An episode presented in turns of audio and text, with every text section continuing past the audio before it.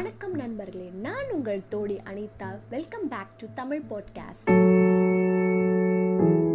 இந்த எபிசோடில் நம்ம பார்க்க போகிறது சோழர் வம்சம் எப்படி ஸ்டார்ட் ஆச்சு அதுக்கப்புறம் பிற்பட்ட சோழர்கள் யார் யார் ஒரு சில பேர் இந்த எபிசோட்லையும் மீதி சில பேர் அடுத்த எபிசோட்லையும் நம்ம பார்க்க போகிறோம் பல்லாயிரம் வருஷத்துக்கு முன்னாடி கவுட தேசம் அப்படின்ற ஒரு தேசம் இருந்தது. அங்கே சத்திரக்குல இளவரசன் இரணியவர்மன் இருந்தார். இவர் ஒரு நாட்டோட இளவரசனாக இருந்தாலும் இவருக்குள்ள ஒரு வருத்தம் இருந்தது. அப்படி என்ன ஒரு வருத்தம் அப்படின்னா இவருக்கு ஒரு உடல் கூற்றம். இந்த கூற்றத்தினால அவர் திருமணம் பண்ணக்கூடாத ஒரு முடிவில் இருந்தார். ஆனால் இவங்களோட பெற்றோர்கள் இவருக்கு திருமணம் செஞ்சு வைக்கணும் அப்படின்னு ஒரு முடிவெடுத்தாங்க. இதை எவ்வளோதான் அவர் தடுத்தாலும் அவங்க பெற்றோர்கள் அதை எடுத்துக்கவே இல்லை. அதனால ஒரு நாள் முடிவு பண்றாரு. என்ன பண்றாரு அப்படின்னு அவரோட தன் குதிரையையும் கூட்டிட்டு போறாரு. அந்த குதிரை கூட ஒரு நாயும் கூட வருது அந்த நாய்க்கும் உடல் கூற்றம் இருக்கு. இப்போ ரொம்ப நேரம் ட்ராவல் பண்ணனால டயர்ட் ஆயிடுறாங்க. குதிரையும் டயர்ட் ஆயிடுது. ஸோ என்ன பண்ணுறான்னா ஒரு இடத்துல போய் ரெஸ்ட் எடுக்கிறாங்க.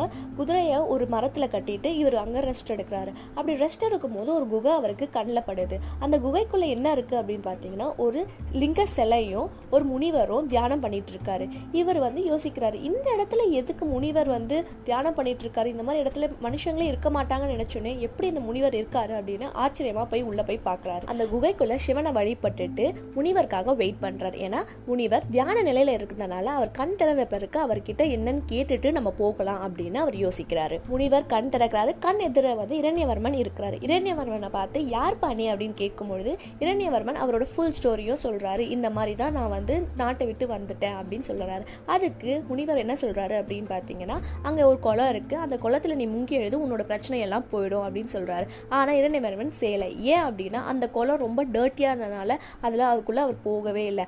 ஆனால் அவர் கூட ஒரு நாய் வந்தது அதுவும் உடல் கூற்றமாக இருந்துச்சுன்னு நான் சொன்னேன் இல்லையா முதலையே அந்த நாய் குளத்தில் போய் முங்கி எழுது அந்த நாய்க்குள்ள உடல் கூற்றமெல்லாம் சரியாது. இதை பார்த்து இரணியவர்மன் அவரும் அதே மாதிரி செய்கிறாரு அவர் உடல் எல்லாமே பொன்னிறமாக மாறிடுது. இந்த டைமில் என்ன நடக்குது அப்படின்னா அரசவையில் இளவரசர் காணோம் அப்படின்ற ஒரு இன்ஃபர்மேஷன் தெரிஞ்சோன்னு ஒரு பெரிய படையை திரட்டி அவரை தேட போகிறாங்க கடைசியாக அந்த படை வந்து இளவரசரை கண்டுபிடிச்சிடுறாங்க. அவங்க கூட்டிகிட்டு வந்து திருமணமும் செஞ்சு வைக்கிறாங்க. திருமணம் முடிஞ்ச பிறகு இரண்யவர்மன் அவர் மனைவியோட அந்த முனிவரை போய் பார்க்குறாங்க. அங்கே போய் அவரோட ஆசீர்வாதமும் வாங்குறாங்க. அப்போது அவர் ஒரு விஷயம் சொல்கிறாரு என்னன்னா இந்த இடத்துல நீ ஒரு கோயில் கட்டு அப்படின்னு சொல்கிறாரு அந்த கோயில் கட்டும் பொழுது என்ன ஆகுது அப்படின்னா இந்த வடிவில் கோயில் கட்டாமல் ஈஸ்வரனோட உருவத்தில் கோயில் கட்டுறாங்க. கோயில் கட்டி முடிச்ச பிறகு அந்த முனிவர் என்ன பண்றாரு அப்படின்னா அங்கே ஒரு படி இருக்கு. அந்த படி பேர் வந்து பஞ்சராச படி அந்த படியில் அவர் அமர வச்சு ஒரு கொடியை கொடுக்குறாரு. அந்த கொடி வந்து புலி சிம்பல் இருந்து அவர் கொடி கொடுத்து அவர் பட்டாபிஷேகம் செஞ்சு இந்த மாதிரி வந்து இனிமேல் இந்த நாட்டுக்கு நீதா ராசா அப்படின்னு சொல்லிட்டு அவர் வந்து அறிவிக்கிறார். இந்த முனிவர் முனிவர் சொல்கிறேனே அந்த முனிவர் யார் அப்படின்னு பார்த்தீங்கன்னா இந்த முனிவர் வந்து புலிக்கால் முனிவர் அப்படின்னு சொல்லுவாங்க.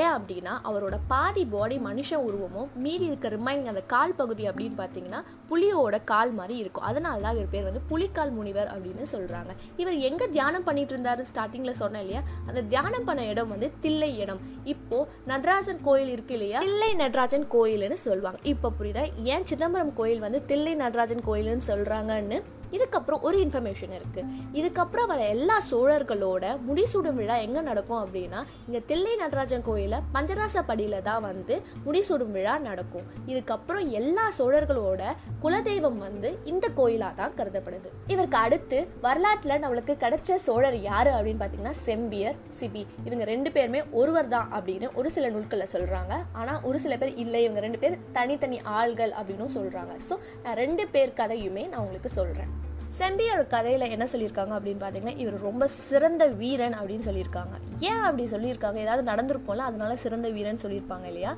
அதாவது அவரோட பகைவர் வந்து ஒரு ஸ்ட்ராங் ஆன மதிலை வந்து கட்டியிருக்காங்க. அந்த மதிலை அவரோட சிறந்த அறிவுனால அழகாக அதை உடைச்சிட்டு அந்த வீரர்களை எல்லாரையுமே வந்து அடிச்சிட்டு வெற்றி பெற செஞ்சிருக்காரு. அதனால தான் இவரோட பேர் என்ன சொல்லியிருக்காங்க அப்படின்னா தூங்கையில் எரிந்த செம்பியன் அப்படின்னு அவருக்கு ஒரு பட்ட பேரும் இருக்குங்க. இவருக்கும் அகத்தியர் முனிவருக்கும் ரொம்ப நல்ல ரிலேஷன்ஷிப் இருக்குது அகத்திய முனிவர் யார் அப்படின்னு பார்த்தீங்கன்னா ஏழு ரிஷிகள் அப்படின்னு நம்ம சொல்லுவோம் இல்லையா? அந்த ரிஷியில் ஒரு ரிஷி தான் அகத்திய முனிவர் சித்தர்களே முதன்மையானவர் அப்படின்னு சொல்கிறாங்க அகத்திய முனிவர் இவருக்கு வந்து கட்டளையிட்டிருக்காங்க நீ வந்து இந்திரனுக்கு விழா செய்யணும் அப்படின்னு கட்டளையிட்டனால இவர் வந்து இந்திரனுக்கு விழா எடுக்கிறாரு. இந்த விழா எடுத்து இருபத்தி எட்டு நாட்களுக்கு அப்புறம் இந்திரனை பார்த்து செம்பியர் வந்து நீங்கள் இந்த நாட்டுக்கு வந்து வரணும் அப்படின்னு சொல்கிறாரு அதுக்காக இந்திரன் அவரை நாட்டுக்கு வந்து அவரோட நாட்டுக்கு எல்லா செல்வ செழிப்பும் தந்து அவர் அருளும் புரிகிறாரு. இதுதான் வந்து செம்பியரோட கதை. இந்த இன்ஃபர்மேஷன் மணிமேகலையில சொல்லியிருக்காங்க. அடுத்தது பாத்தீங்கன்னா சிபி.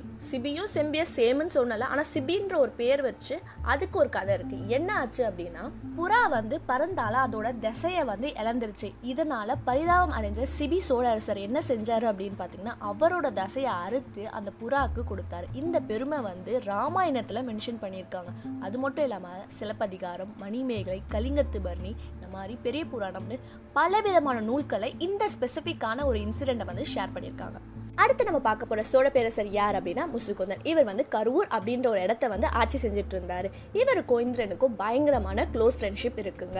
ஏன் அப்படின்னு சொல்கிறேன் அப்படின்னா இந்திரன் அவரோட போருக்கு வந்து முசுகுந்தனோட ஹெல்ப் வந்து கிடைச்சதுனால அவங்க ரெண்டு பேருக்கு நல்ல ஃப்ரெண்ட்ஷிப் வந்து க்ரியேட் ஆச்சு. அது மட்டும் இல்லாமல் இந்திரன் வந்து ஒரு ஏழு சிவலிங்கத்தை வந்து பூஜை செஞ்சுட்டு வந்துட்டு இருந்தார் இந்த ஏழு சிவலிங்கத்தை வந்து இவர் வந்து முசுகுந்தனுக்கு கொடுத்தாரு. ஏன்னா முசுகுந்தன் ஒரு பயங்கரமான சிவபக்தர். அவர் கேட்டோடனே அவர் ஃப்ரெண்ட்ஷிப்காக அந்த ஏழு சிவலிங்கத்தையும் கொடுத்துட்டாரு. உடனே வந்து முசுகுந்தன் என்ன பண்றாரு அப்படின்னா ஏழு விதமான இடத்துல வச்சு கோயில் கட்டி இதை வந்து சப்த விடக தலம் அப்படின்னு சொல்றாரு. என்னென்ன இடம் அப்படின்னு பாத்தீங்கன்னா திருவாரூர் திருநாகை திருக்காரையில் திருக்கோயில் திருமறைக்காடு திருநள்ளாறு திருவாய்மூர்.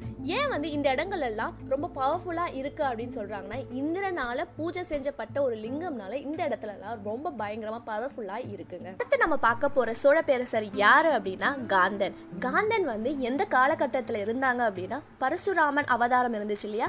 அப்பதான் அந்த காந்தன் அப்படின்ற ஒரு சோழ பேரரசர் இருந்திருக்காரு. அவரு பரசுராமன் அவதாரத்தை பார்த்து பயந்து மறைஞ்சு வாழ்ந்துட்டு இருந்தார். அவரோட பயம் எல்லாம் போன பிறகுதான் அவர் வந்து அவர் நாட்டை ஆண்டதா சில நூல்கள்ல சொல்றாங்க. காந்த பேரரசன் ஆட்சியில தான் வந்து காவேரியே பிறந்துச்சு அப்படின்னு ஒரு ஐதீகம் இருக்கு. சயின்டிபிக்கா பார்த்தோம் அப்படின்னா ஜீவ நதியில இருந்து வந்த ஒரு ஆறு தான் வந்து காவேரி அப்படின்றது நம்ம எல்லாருக்கும் தெரியும். பட் இவரான காலத்துல நம்பப்படுற ஒரு விஷயம் என்னன்னா காந்தன் போய் அகத்தியர் முனிவர் கிட்ட ஒரு ரெக்வஸ்ட் பண்றார். இங்கே வந்து ஒரு நதி ஏற்படணும். அது வந்து எப்போவுமே வற்றாமல் இருக்கணும். இல்லை மக்கள் எல்லாருமே சந்தோஷமாக அந்த நதியினால சந்தோஷமா இருக்கணும் அப்படின்னு அவர் போய் ரெக்வஸ்ட் பண்ணும்போது அகத்தியர் முனிவர் என்ன பண்றாருன்னா அவரோட கண்ணலம் அதாவது அவர் பாட் மாதிரி எப்போவுமே வச்சிருப்பாங்களே எல்லா முனிவரும் அதுலேருந்து அந்த தண்ணியை ஊற்றுறாரு ஊற்றும் போது என்ன ஆகுதுன்னா காவேரி ஸ்டார்ட் ஆகுது அப்படின்னு சொல்கிறாங்க இதுக்கு இன்னொரு கதையும் இருக்கு. அகத்திய முனிவர் காவேரியை அவரோட பாட்குள்ளே ஃபுல்லாக அடுக்கி வச்சுக்கிறாராம். இதை வந்து மக்கள் வந்து ரொம்ப வருத்தப்படுறாங்க. ஏன்னா அவங்களுக்கு வந்து தண்ணி இல்லை இல்லையா? அதனால வந்து போய் விநாயகர் கிட்ட வேண்டுறாராம். விநாயகர் என்ன பண்றாருன்னா காக்கை உருவம் எடுத்து அந்த கண்டலத்துல வந்து தள்ளி விடுறாரு. தள்ளி விட்டோடனே காவேரி பிறக்க ஆரம்பிச்சிருது. இது வந்து இன்னொரு சைடு ஆஃப் த ஸ்டோரி ஒரு சில பிற்பட்ட சோழர்களோட கதையெல்லாம் இருக்கு. இதெல்லாம் நீங்க கேட்கணும் அப்படின்னா சோழரோட பயத்துல நீங்க தொடரணும்.